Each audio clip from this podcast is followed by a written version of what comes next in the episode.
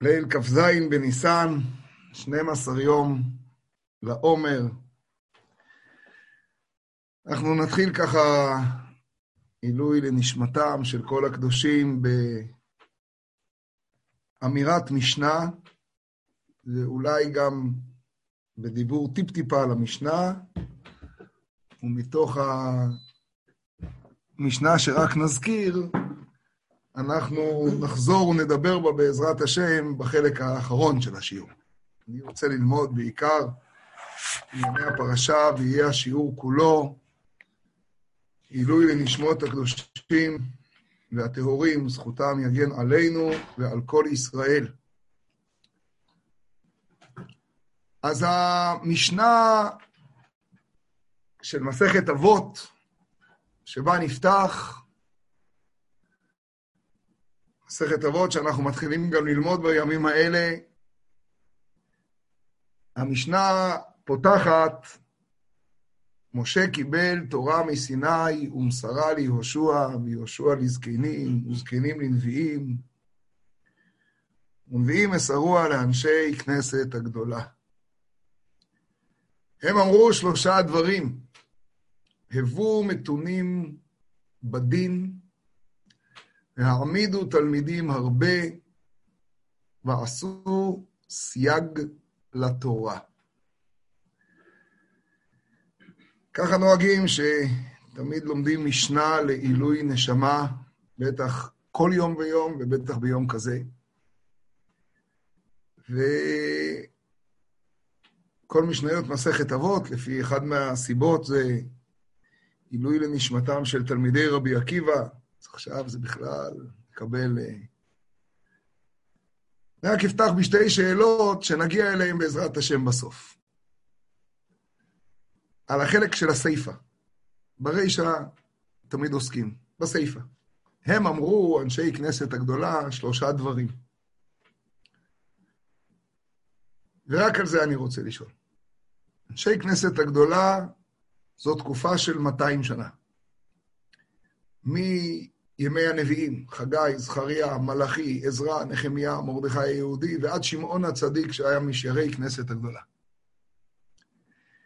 הם באמת אמרו שלושה דברים, זהו, זה כל מה שהם אמרו. הם אמרו שלושה דברים.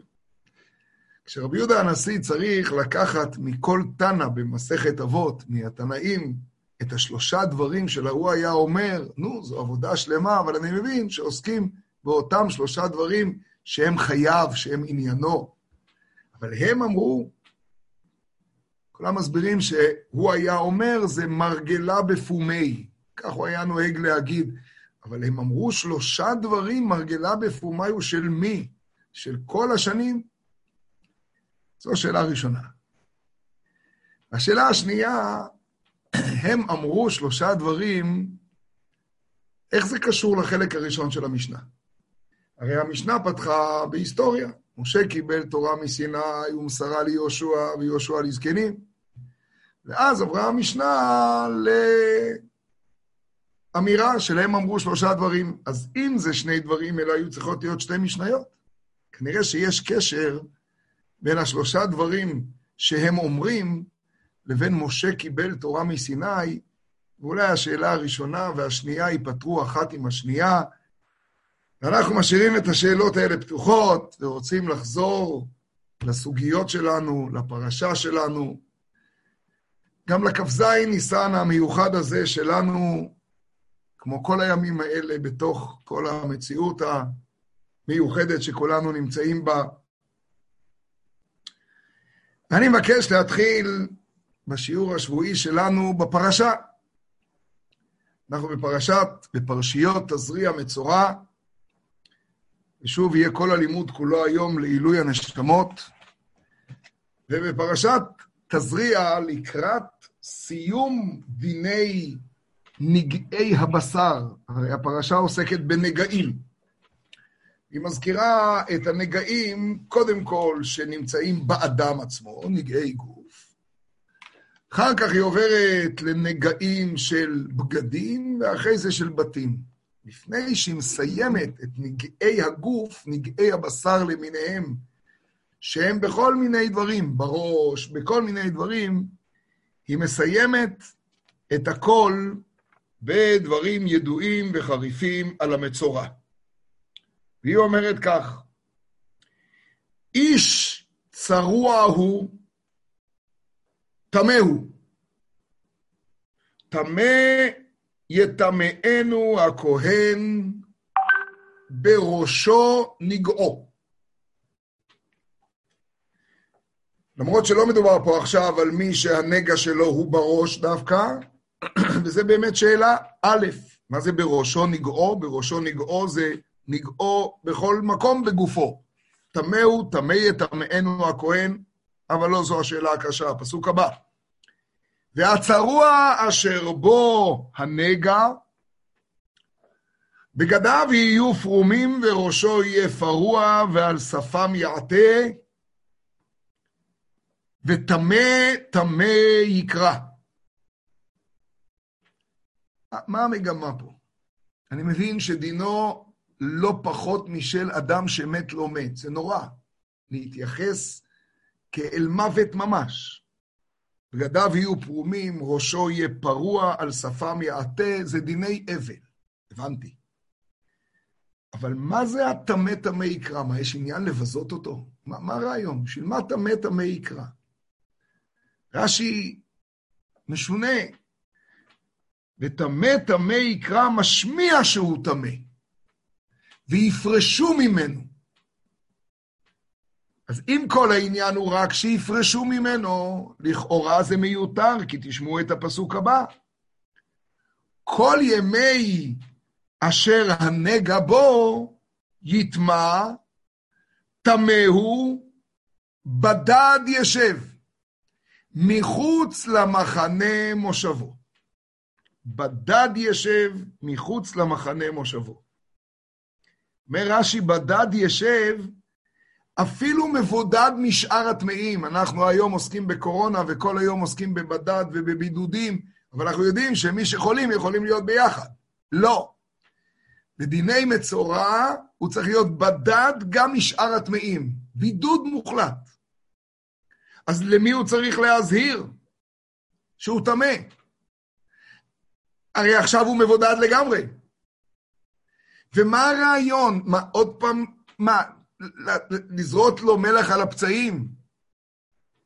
הרי הוא הגיע לשבעה ימים, ואז בדקו אותו עוד פעם, והסגירו אותו, ועכשיו הוא הוחלט טומאה חלוטה, והוא צריך להיטהר. אז זה תהליך של טהרה. אז מה העניין? טמא טמא יקרא, בדד ישב. רש"י אומר על בדד ישב כהסבר, למה אמרו רבותינו, מה נשתנה משאר טמאים לישב בדד? יש המון טמאים.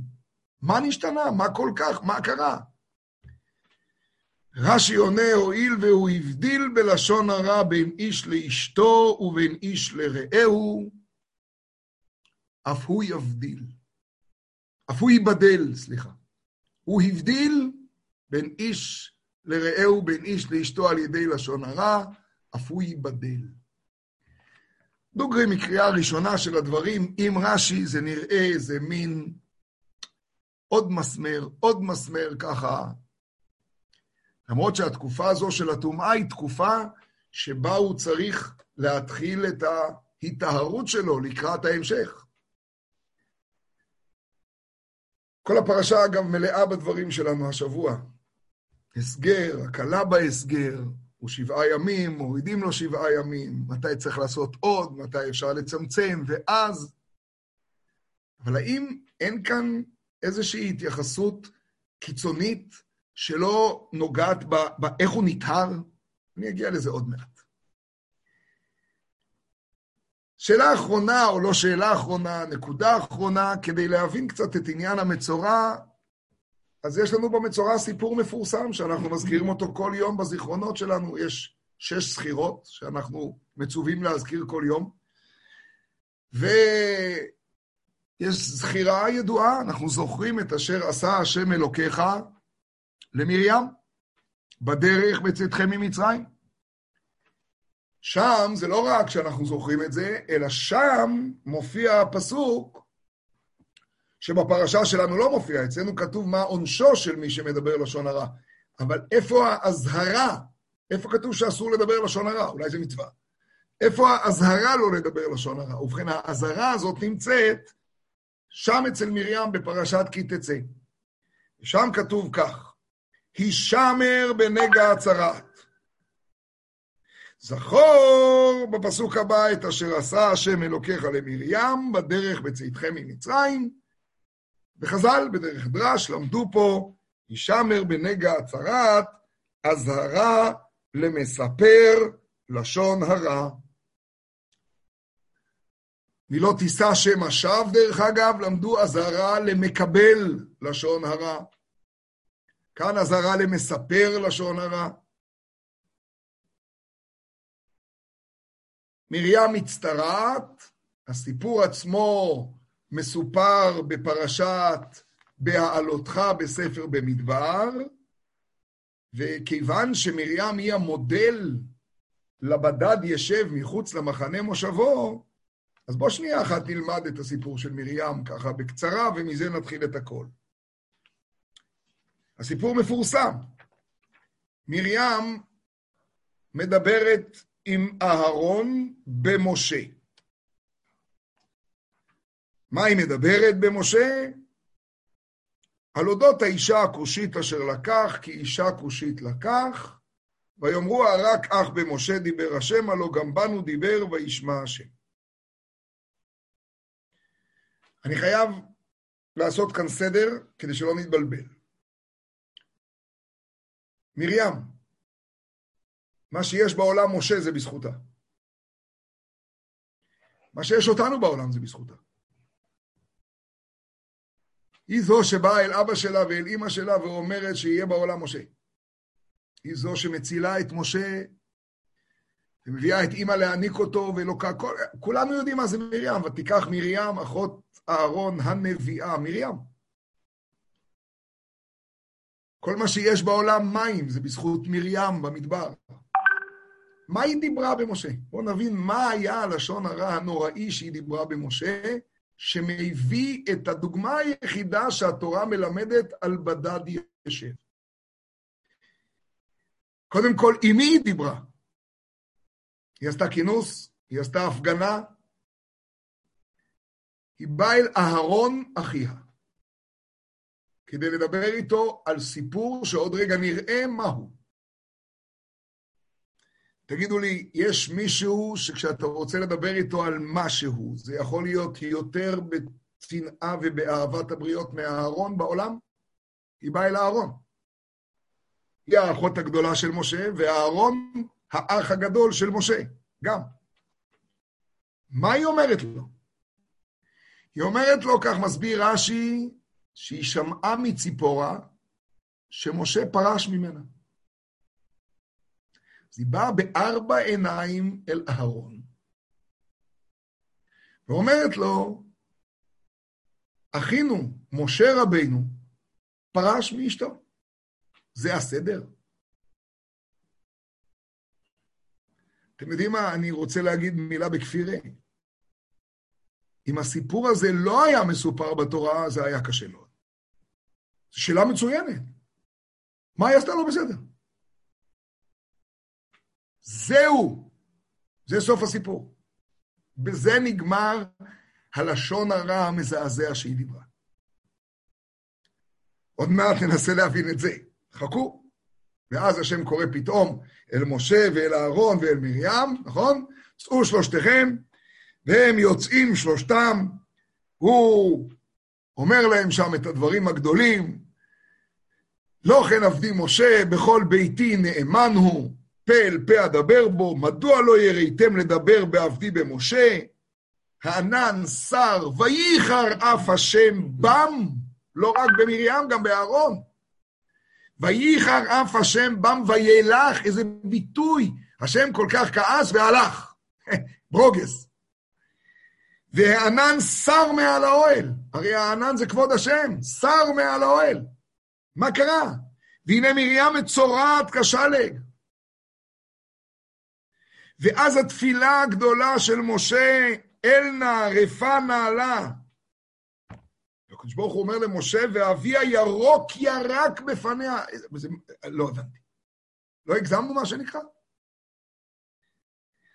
הלא תיכלם שבעת ימים, תיסגר שבעת ימים מחוץ למחנה, ואחר תיאסף. ותיסגר מרים בדד ישב. נכון? אנחנו רוצים ללמוד את בדד ישב, אז הבאנו את הדוגמה, זה ה-Waze. אין לנו עוד דוגמה בתורה, לצרעת, שיש עליה בדד ישב. ותיסגר מרים מחוץ למחנה שבעת ימים, והעם לא נסע עד יאסף מרים. מה חשיבותו של הפרט הזה? אומר רש"י, והעם לא נסע, זה הכבוד חלק לה המקום. ללומדי מסכת סוטה עכשיו, לפי המנהג, זה היה הדף היומי אתמול, הדף שם. זה הכבוד חלק לה המקום בשביל שעה אחת שנתעכבה למשה כשהושלך ליאור. היא התעכבה שעה שנאמר ותתצב אחותו מרחוק לדעה מה יעשה לו, אז עם ישראל חיכה לה שבעה ימים. ותרשו לי שאלה אחרונה, שזו השאלה הכי קשה פה. ראיתי את השאלה הזו אצל הרבי מלובביץ', אבל היא שאלה קדומה והיא מדהימה. לא, לא הבנתי בכלל. נניח שזה לא היה מרים. זה היה דון כהן בוזגלו בוחצ'בסקי, והוא היה מצורע. בסדר? אז מה היה העם עושה? נוסע ומשאיר אותו במדבר? לא הבנתי. מה פירוש? הכבוד שהעם חלק זה שחיכו לה שבעה ימים? למי לא היו מחכים שבעה ימים? אתה יוצא עם תלמידים לטיול, ובודק מי נמצא ומי לא נמצא. אז אם חסר מישהו לא חשוב, נוסעים? רק אם חסר מישהו חשוב חשוב, כמוני, אז ממשיכים. אני לא מבין בכלל מה כתוב פה. לא מבין את הלשון הרע, לא מבין מה הבדד. והעם לא נסע. זה הפסוק לכבודה של מרים. ומה לכבודה של מרים? לפני שמונים וכמה שנה, שמונים ואחת שנה, ותתצב אחותו מרחוק. ועל זה העם חיכה. ומי שאין לו דרשה כזאת, גם צריך לקרות לו. מה, מה כתוב פה? ואני מתחיל במרים, כי היא ה-Waze להבין את הבדד ישר, אין לנו עוד בדד ישר. מה הלשון הרע?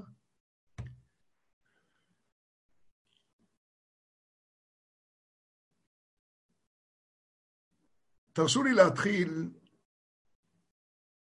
לא לפי סדר השאלות, את התשובות לפי השאלות, בכוונה לא לפי הסדר. בסוף אני עוד אחזור למשנה שבה פתחנו, בעזרת השם. אבל עכשיו אנחנו בסוגיה שקבענו. אחת השאלות ששאלנו הייתה, מה הרעיון של להגיד לו וטמא טמא יקרא? בשביל מה? רש"י אומר, אמרנו, שיפרשו ממנו. טוב. כותב החזקוני, פירוש כל כך עמוק. החזקוני אומר, אותו דבר, אבל בדיוק הפוך. האיש הזה שנמצא עכשיו בבידוד, ואני מדבר על הדברים גם בגלל התקופה שלנו וגם בגלל היום הזה, כ"ז בניסן, עוד מעט. שאנחנו עוד מנסים להבין את חטאו, ומנסים להבין אותו דווקא ממרים. ואל תתרצו לעצמכם, טוב, מרים זה הקדוש ברוך הוא מדקדק עם צדיקים כחוט השערה, זה ודאי נכון, אבל היא מובאת כהסבר לנושא. אנחנו צריכים להבין את זה במילים שלנו, במושגים שלנו. נגיע לשם עוד מעט. אומר חזקוני, הרי התורה ציוותה עליו, עוד מעט נבין למה, לנהוג כאבל. נכון? על שפם יעטה, בגדיו יהיו פרומים. הוא צריך לפרוע את ראשו, כל דיני אבלות. אז למה הוא צריך לצעוק, טמא טמא? אומר החזקוני, בדיוק הפוך ממה שהבנתם.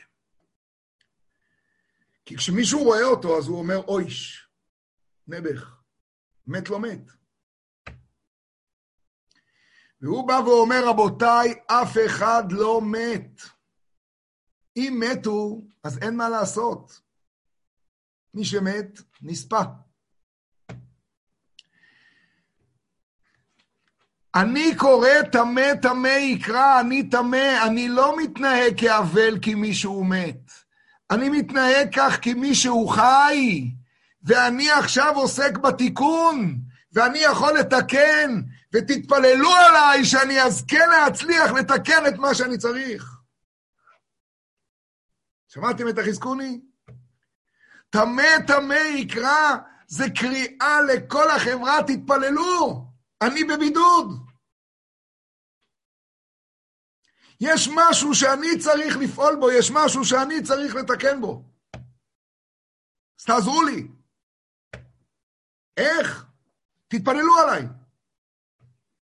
תגידו עליי דברים טובים. תתפללו.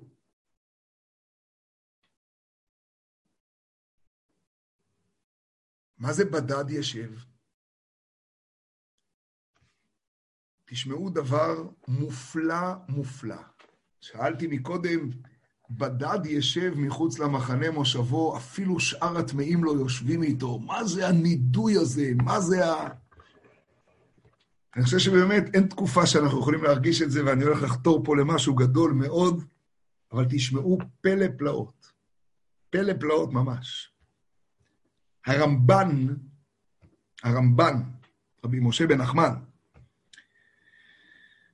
מדבר על הפרשה הזאת בפרשה הזאת הרבה, אבל הוא מזכיר את זה במקום אחר לגמרי, לגמרי לא צפוי, ותשמעו את ההסבר שלו, זה נכתב בימי הקורונה אצל הרמב"ן. תשמעו, איזה קורונה, איזה רמב"ן. אז הרמב"ן בפרק י"ט בספר בראשית, כולם זוכרים את הסיפור, שסדום הופכת לגופרית ומלח. לוט נכון? ואשת לוט ושתי הבנות מוצאות על ידי המלאך, אמת, וניצלות. הן מקבלות הוראה, אל תבט אחריך.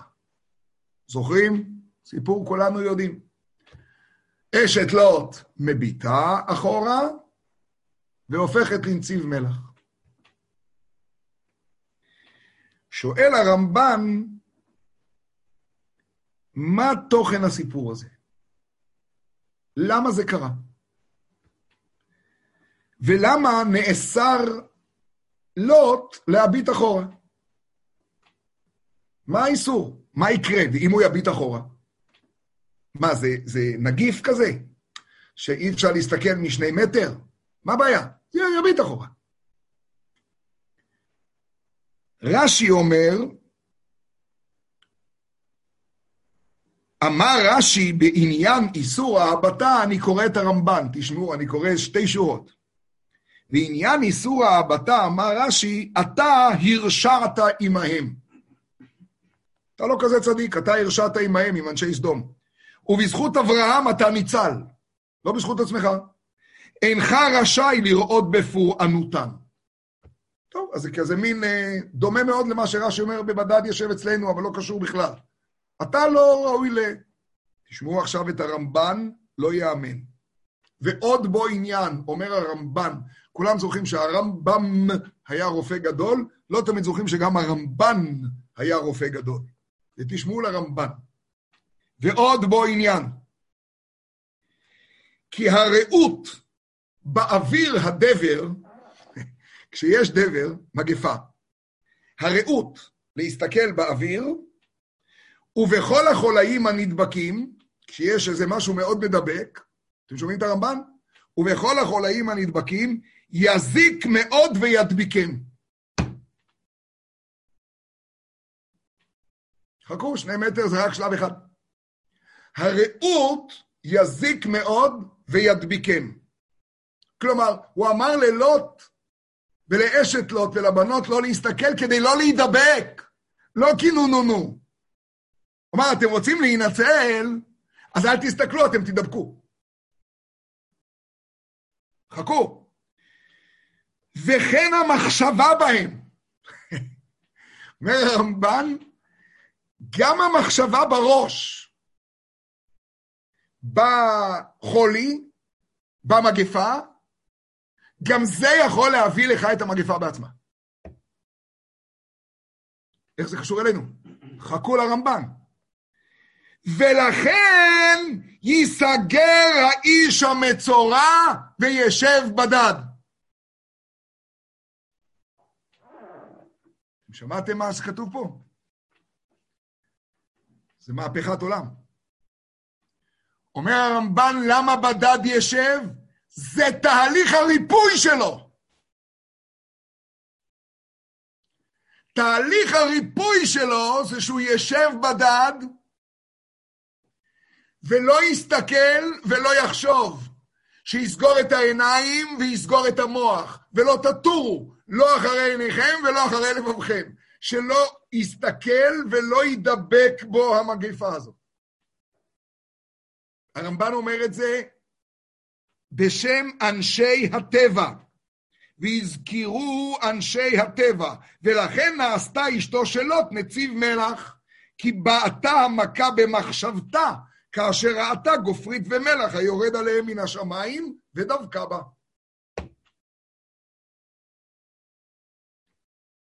זה רמב"ן עוצמתי מאוד.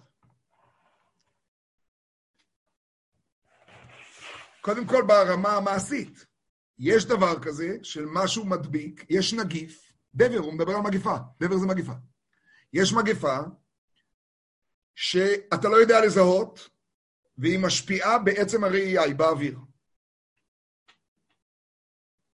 ואתה לא יכול לדעת איך זה מגיע אליך. זה אפילו יכול לבוא במחשבה. ולכן ישב המצורע בדד. תגיד, הרמב"ן, אתה חושב שהמצורע יושב בדד בגלל מגיפה? הוא הרי דיבר על לשון הרע, מה מגיפה? מה פירוש יושב בדד?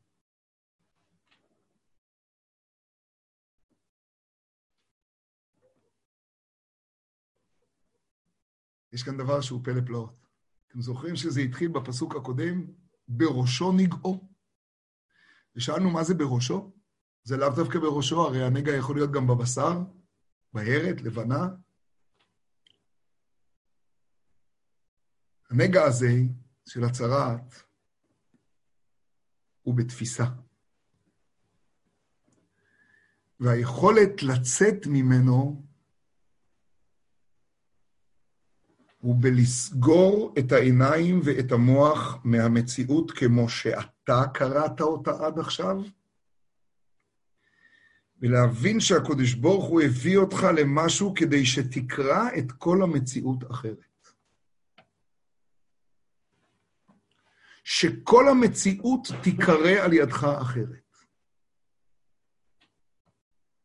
אני רוצה להסביר את זה לאט-לאט. זה דבר מאוד מאוד מאוד גדול. ומה חטא מרים? לא רק שמה שהיא אמרה זה דברים שהם לטובתו של משה, בוודאי לטובתה של ציפורה, בוודאי לטובת שניהם. לא רק שהיא האדם שהכי אכפת לו בעולם מאח שלה, היא גם אמרה את זה בצורה הטובה ביותר לכאורה. חוץ מדבר אחד. היא לא הלכה אל משה ושאלה אותו, משה רבינו, למה? היא גם לא הלכה לבית דין ואמרה, אני רוצה דיון פה בין שני צדדים. היא שפטה. בראש שלה. הכל במדרגות של מרים הנביאה עכשיו. היא שפטה. זה שמביאים את הדוגמה ממרים, זה לא כדי להגיד לנו אם צדיק עם הקדוש ברוך הוא מדקדק, כי אז מה זה מעניין אותי? מביאים את הדוגמה ממרים כדי להגיד לי מה קורה לי בעצם שמביא אותי למציאות הזאת של לשון הרע, ששם ההצעה היא בידוד. היא שפטה הרק אך במשה דיבר השם, הלא גם בנו דיבר. היא חיוותה עמדה.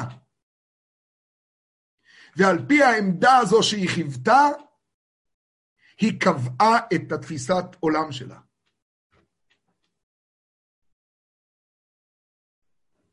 הנחת היסוד שלה זה שהיא מבינה את המציאות. ואז קורא הקודש ברוך הוא למרים ולאהרון ולמשה, ואומר, צאו שלושתכם פתאום. ורש"י אומר שם, למה פתאום? ואז הוא אומר להם, צאו שלושתכם, פתאום אני צריך לדבר איתכם. ואומרים אהרון ומרים, רגע, רגע, רגע, אנחנו צריכים להיטהר. הוא אומר, לא, לא, לא, עכשיו. ואז הוא אומר, אה, אז אולי את זה לא משה, ואולי משה זה לא את? כי משה לא צריך להיטהר עכשיו? עצם השיפוט שלי, אני הולך להגיד דבר נורא עכשיו, ניתק אותי מההבנה שאני לא מבין כלום. שהכל הקודש ברוך הוא, שאין עוד מלבדו. מי אני בכלל? במדרגות של מרים הנביאה. זה נקרא נגע הצהרת.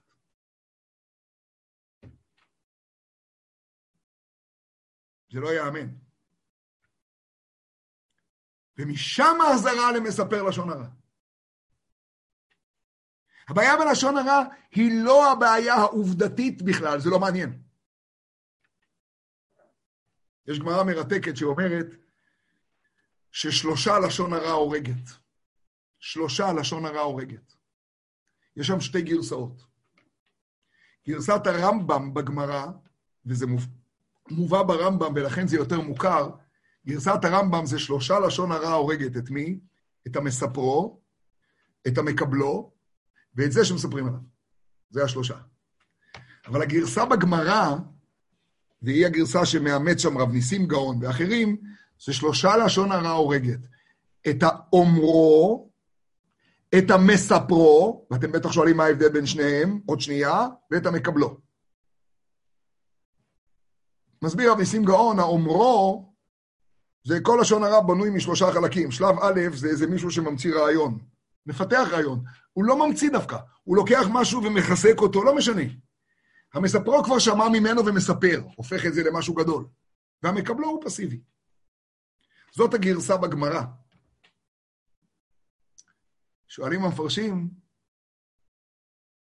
ומה עם זה שמספרים עליו, אותו הלשון הרע לא הורג, הוא מסכן, כבר נרצח לגמרי. רק אותם זה הורג, וההוא שמספרים עליו, הוא בכלל. כתוב בתורת החסידות, תקשיבו איזה עומק. הוא, הוא רק מתמרק מהייסורים ומהביזיונות. אבל הם, אותם הלשון הרע הורג, כי הם נמצאים בתפיסה שאם לא תסגור את העיניים ואת הראש ואת המוח ותשנה סוויץ', אתה תידבק מהנגיף.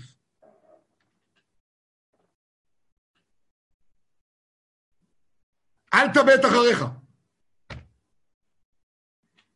כי כשיש בעולם מציאות מסוימת שאתה חלק ממנה,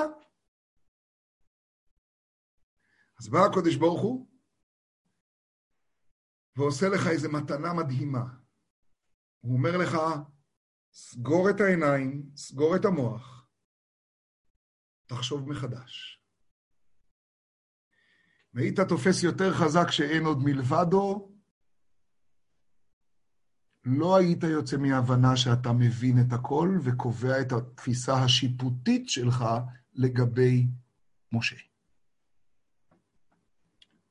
אז בדד ישב, כי אמרו אנשי הטבע שההבטה תביא את המגפה. ראיתי כתוב דבר פלא. שאלנו מקודם, ואם זה לא היה מרים, אז לא היו מחכים שבוע, נכון שכך שאלנו? לכל אחד צריך לחכות שבוע. אם מדריך תיירים, רב אפרים, לא מחכה למישהו, זהו, זה גמרנו, נכון? אין דבר כזה. וכל אחד צריך לחכות שם, מה פירוש? ראיתי אצל הרבי מלובביץ' דבר אדיר. רש"י אומר לכבודה של מרים, כמו ותתצב אחותו מרחוק. הם חיכו שבוע, לא זה מה שהיה לכבודה של מרים. מה דיברו בשבוע הזה? מה דיברו החבר'ה? שמעתם, זה, מרים. כל השבוע דיברו לכבודה של מרים. זה היה שבוע של תשובה. זה היה שבוע שבו לא נאמרה מילה אחת. אוי, זה, והנה, היא אמרה, ואומרים, וזה, סכסוך משפחתי, כלום. לכבודה של מרים. זה מה שהיה שם.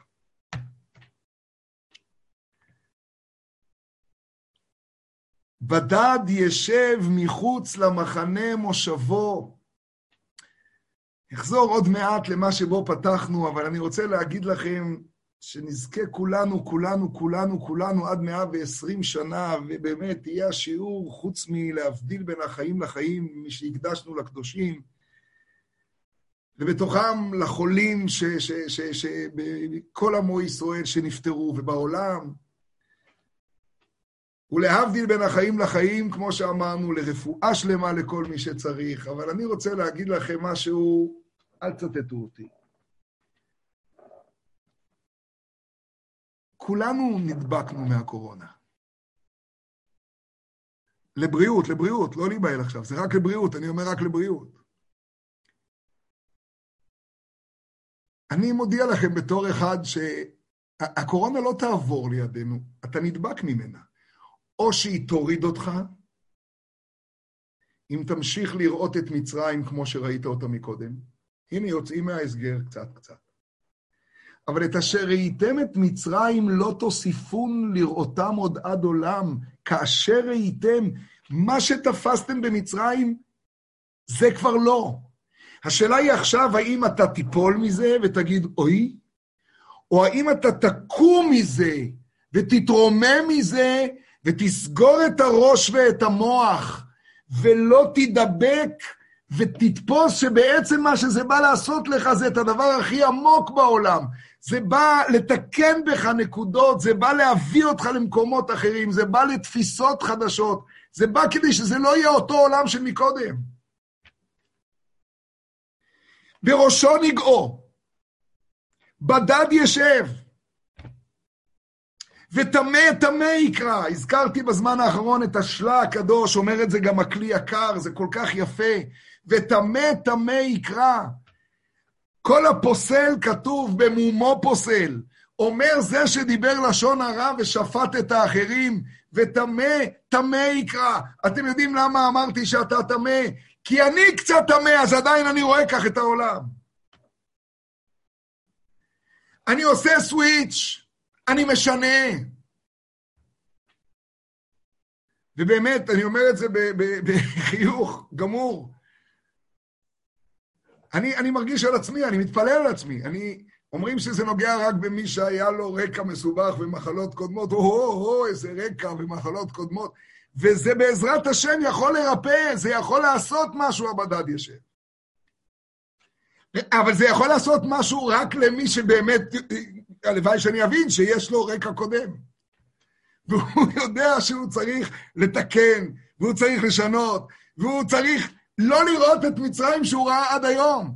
כי עצם ראיית מצרים כמו שהוא ראה עד היום, זה מה שיחזיר את המגפה לעצמו.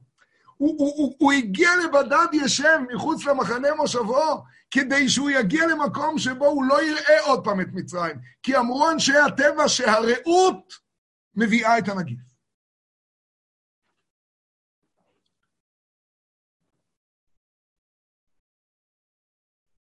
אין, אין, אני חושב, עוד משהו, באמת, ודאי לא בתקופה האחרונה, שאין אדם בעולם שלא מושפע ממנו כמו הקורונה הזאת.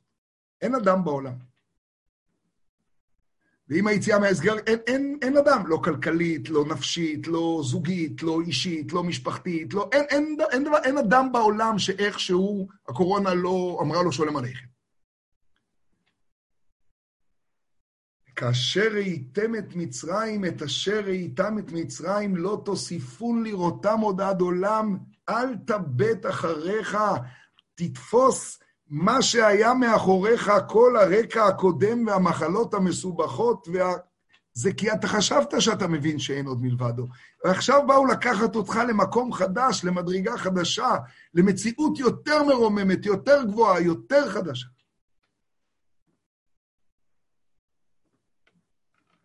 שמעתי שואלים, אנחנו בימי ספירת העומר, תלמידי רבי עקיבא, איך זה שלא מצאנו בשום מקום, בגמרות, בשום מקום ש...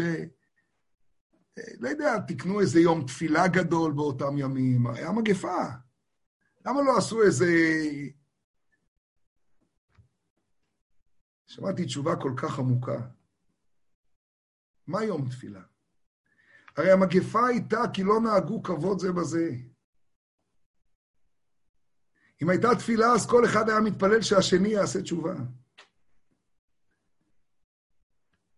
כל אחד הסתכל פנימה אל עצמו.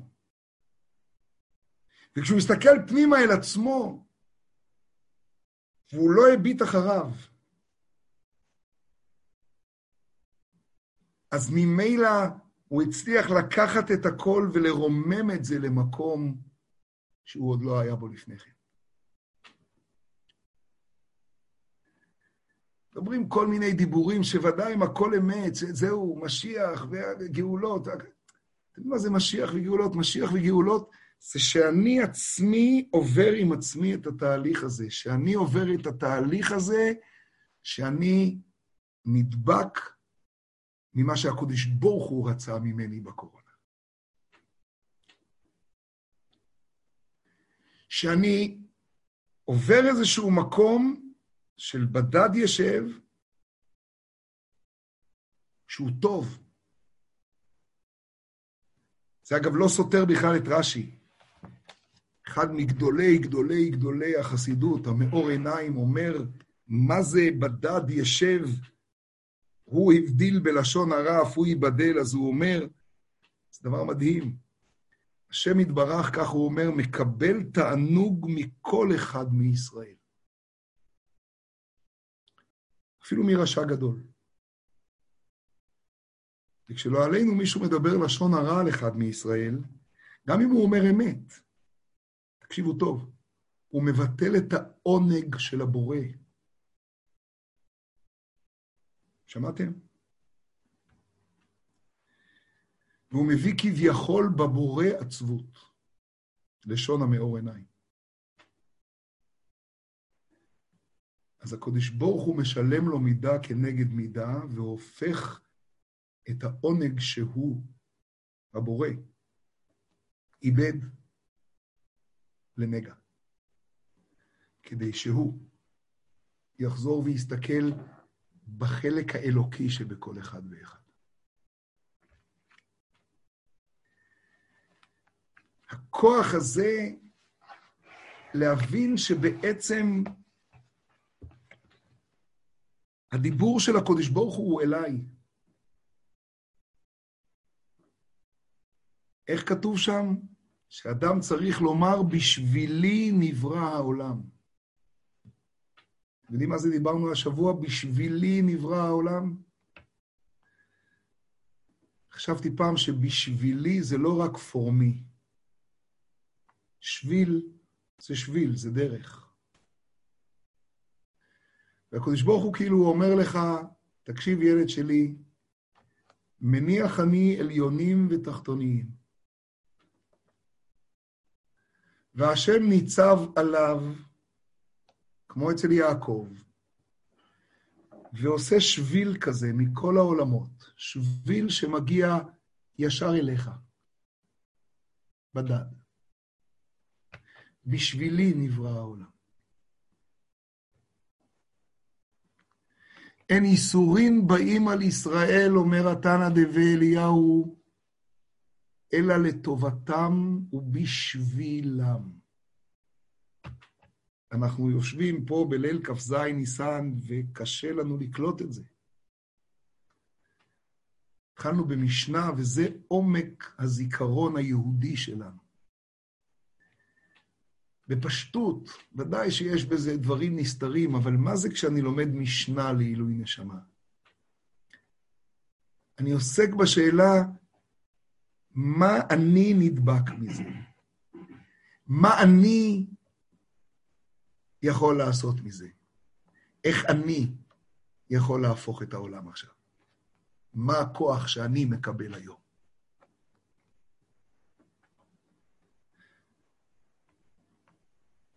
אני מכיר את החולשות, אני מכיר את החוזקות, אני מבין את כל המציאות ולא מסתכל אחורה. אתם יודעים מה זה במילים פשוטות להסתכל אחורה?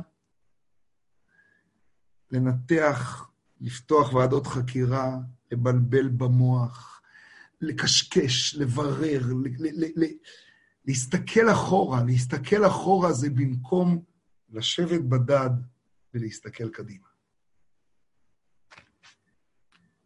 ועצם ההבטה אחורה כשיש בעולם גופרית ומלח, עצם ההבטה בגופרית ובמלח, במקום להביט בשורש, במה הקדוש ברוך הוא עשה פה ובאיזה שביל הוא מגיע אליי. היכולת להסתכל איך הקדוש ברוך הוא בונה עולם שלם וניצב עליי ואומר, אבני, אתה יכול עכשיו להרים את העולם. תדבק, חיובי, חיובי, תדבק, אל תיתן לדבר הזה לעבור לידך. ואני אומר דבר קשה. גם ימי שואה וגם ימי זיכרון יכולים לעבור לידינו. אם אני עוסק במאחורה. כדי שזה לא יעבור לידי, כדי שזה יבוא, אני צריך להבין שזה בא בשבילי. מה אני עושה עם זה עכשיו? כתוב בתנא דבי אליהו, יש על זה גם שיר נפלא, נדמה לי של יונתן רזל, אני לא יודע של מי, נדמה לי. כתוב בתנא דבי אליהו, תנא דבי אליהו מדהים, שכשהקדוש ברוך הוא רוצה לגאול את ישראל, אז הביטוי הוא כזה, שהרי אין ישראל נגאלים, תשמעו את המילים, תנא דבי אליהו זוטא, פרק י"ד. לא מתוך הצער, ולא מתוך השעבוד, ולא מתוך הטלטול, ולא מתוך הטירוף, ולא מתוך הדוחק, ולא מתוך שאין להם מזונות. לאיזה ימים זה נאמר? אלא מתוך עשרה בני אדם שהם יושבים זה אצל זה, ויהיה כל אחד מהם קורא ושונה עם חברו, וקולם נשמע. אין כאן תרגום, אבל אם היה תרגום עליו וקולם נשמע, היה כתוב בצד זום. שנאמר, ובהר ציון תהיה פליטה והיה קודש. מה פשט? אתה חושב שהגאולה באה מהאו, טלטול, העולם מתהפך, אה, זה, אם זה יתהפך, וזה, וסין, ואמריקה, לא מתוך צער ולא מתוך טלטול, אלא מתוך ההבנה שבשבילי נברא העולם, ועכשיו אני מייצר חברותה שלא הייתה לי מקודם. ונושא ונותן. ומסתכל איך הקודש ברוך הוא מדבר אליי. שנאמר ובהר ציון תהיה פליטה, איך הפסוק הזה קשור? הר ציון זה Zion Mountain. מה זה קשור עכשיו? זה מדובר על כל מקום שיהודי נמצא. כל יהודי זה הר ציון, זה הנון צדי, זה הנקודת ציון של הקודש ברוך הוא. ובהר ציון, זה הדרשה שנתן הדבי אליהו, ובהר ציון תהיה פליטה. האוהל מחכה, הנה באה הגאולה מתוך צער, מתוך טלטול, מתוך uh, דוחק המזונות. עכשיו זה, ובאו ומאיימים עלינו, ואומרים לנו, וגוואלד, והאין, והער, ועצבות, ו- ו- ומצד שני, כל מיני קפיצות על כל מיני דברים שהם לא קשורים אליי. משיחים ורעיונות, ואין ישראל נגאלין אלא מתוך עשרה בני אדם שהם יושבים זה אצל זה, ונושאים ונותנים זה עם זה. מתרגמים את זה לשאלה של בשבילי נברא. הקדוש ברוך הוא מדבר איתי כי הוא מאמין בי. היי, הוא לקח אותי במקום הנמוך שלי, נכון? כי אני צריך להכיר אותו. ומהמקום הנמוך הזה, בסבלנות, הוא רוצה שאני אתרומם וארומם את העולם. זה גוואלד. ואני חוזר למשנה שבה פתחנו. פתחנו במשנה עילוי לנשמות הקדושים. במשנה שפותחת את מסכת אבות, שאנחנו ככה רוצים גם בה להתחזק בתקופה הזאת. ושאלנו מה הקשר בין משה קיבל תורה מסיני, נכון? בזה פתחנו, ובזה נסיים, מה הקשר בין משה קיבל תורה מסיני ומסרה ליהושע וכולי, להם אמרו שלושה דברים, הבו מתונים בדין והעמידו תלמידים הרבה, והשאלה היותר קשה ששאלנו, באמת, זה השלושה דברים שאמרו אנשי כנסת הגדולה. אומרים המפרשים מיד שהם אמרו שלושה דברים שמכוחם יש את ההמשכה של קיום התורה, של משה קיבל תורה מסיני. זה פלאי פלאות. הבו מתונים בדין. שתי דקות על המשנה הזאת.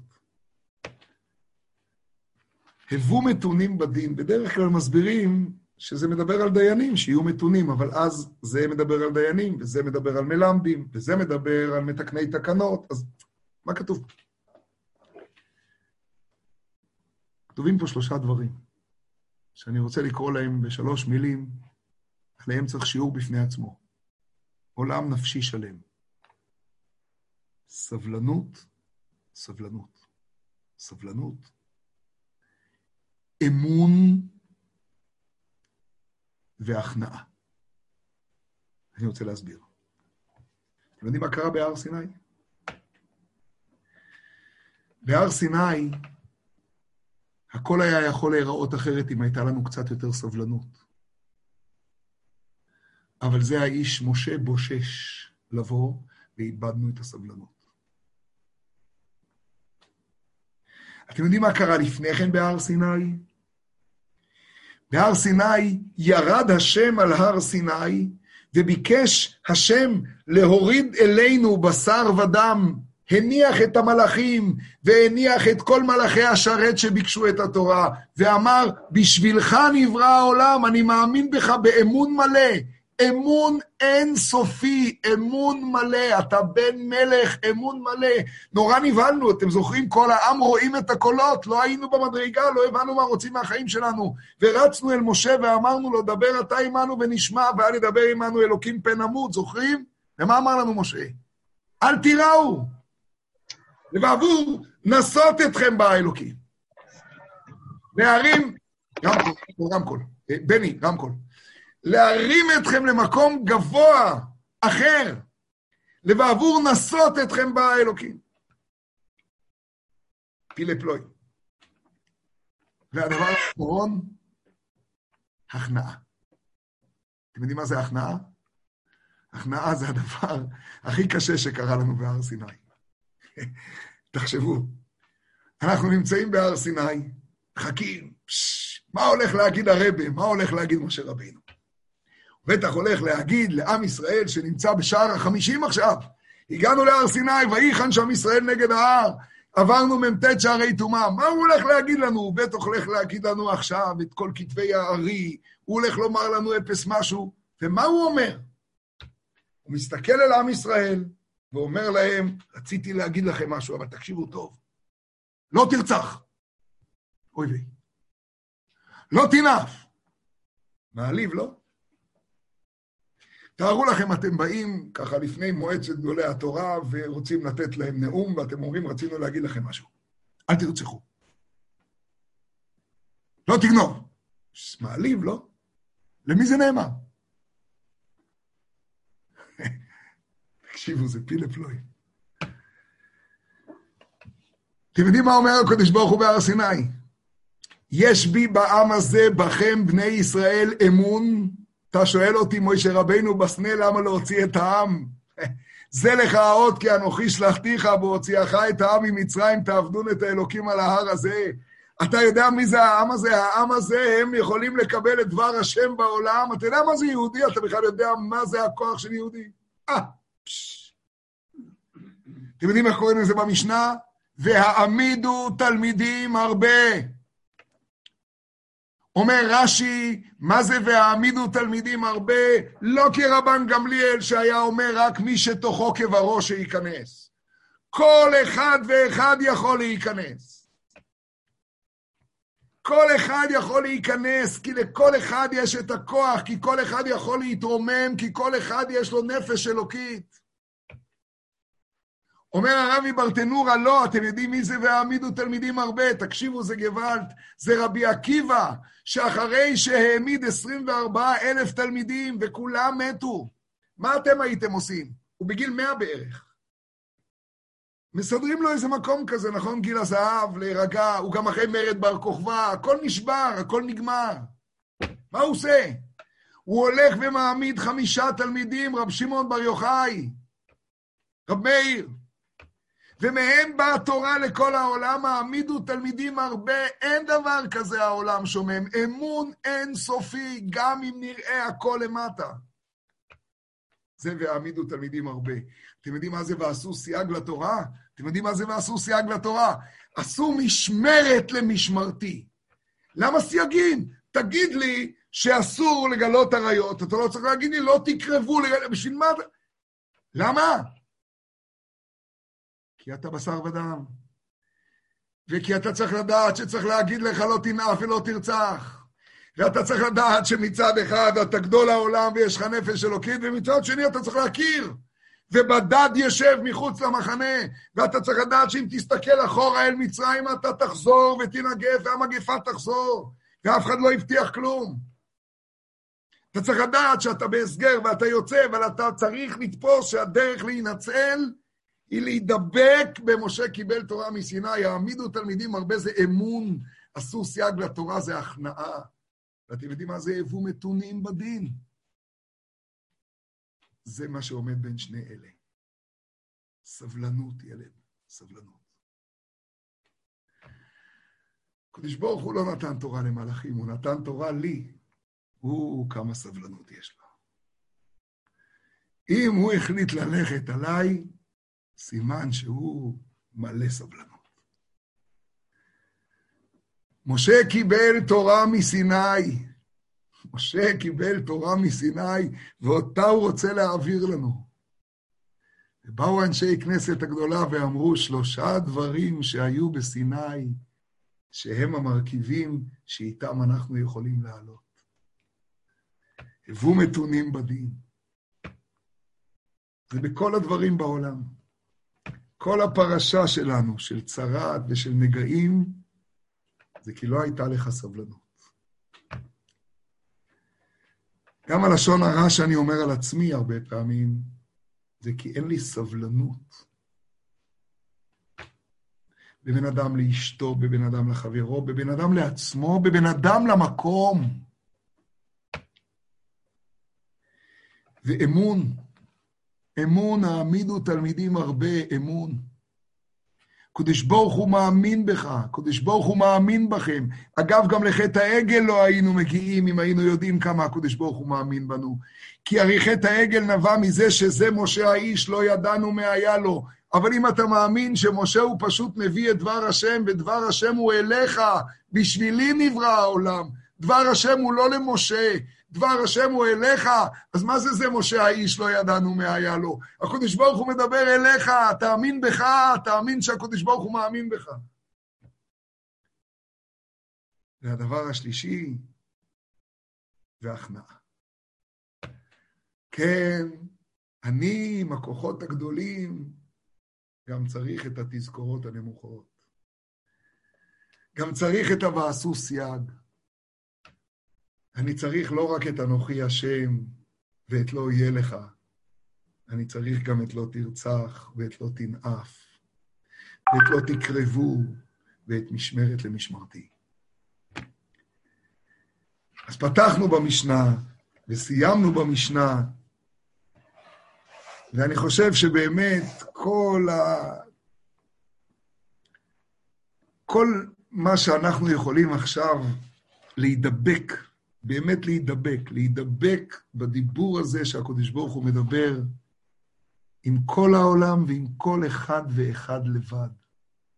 והנה השם ניצב עליו, ובוחנו, כך אומר התניא בפרק מ"א, צבי בטח זוכר, 12 פסוקים, זה בעל פה, ובוחנו עם עובדו כראוי, והוא פונה אליו, השם ניצב עליו ומדבר אליו, ובונה עליו שהוא לבדו יכול, כך לימד אותנו הרמב"ם במעשה שלו.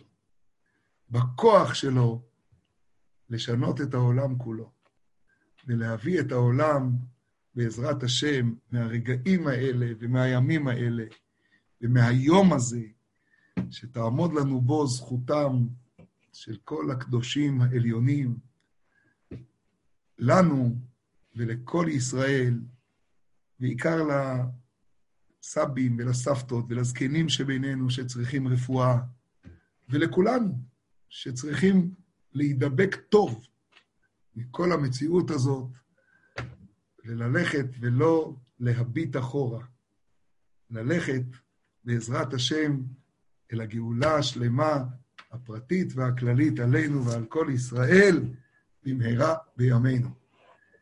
אז בשורות טובות, טובות, טובות, טובות, טובות.